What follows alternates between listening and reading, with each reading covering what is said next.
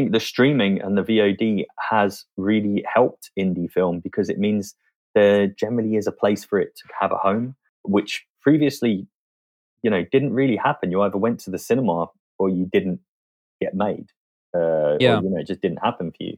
So now we're in an age where you can go out and shoot on your iPhone or you can shoot something on Zoom. And if your idea is good enough, it can play somewhere and, and get traction, which I, I, think is really positive. Um, with regards to TV, I mean, it's a conversation that we've had recently on a project where it's kind of like, well, can you make it for TV? And again, I, th- I find it quite a heartening place to be because there's an openness to, will this work on television? And then suddenly you sit down, which I've been doing recently, and you're expanding an idea and this universe, and suddenly you're like, yeah, yeah, this really does work as a TV show. And equally, if they decide or somebody else decides want to do as a film, I can cut back to the film. It's not a problem.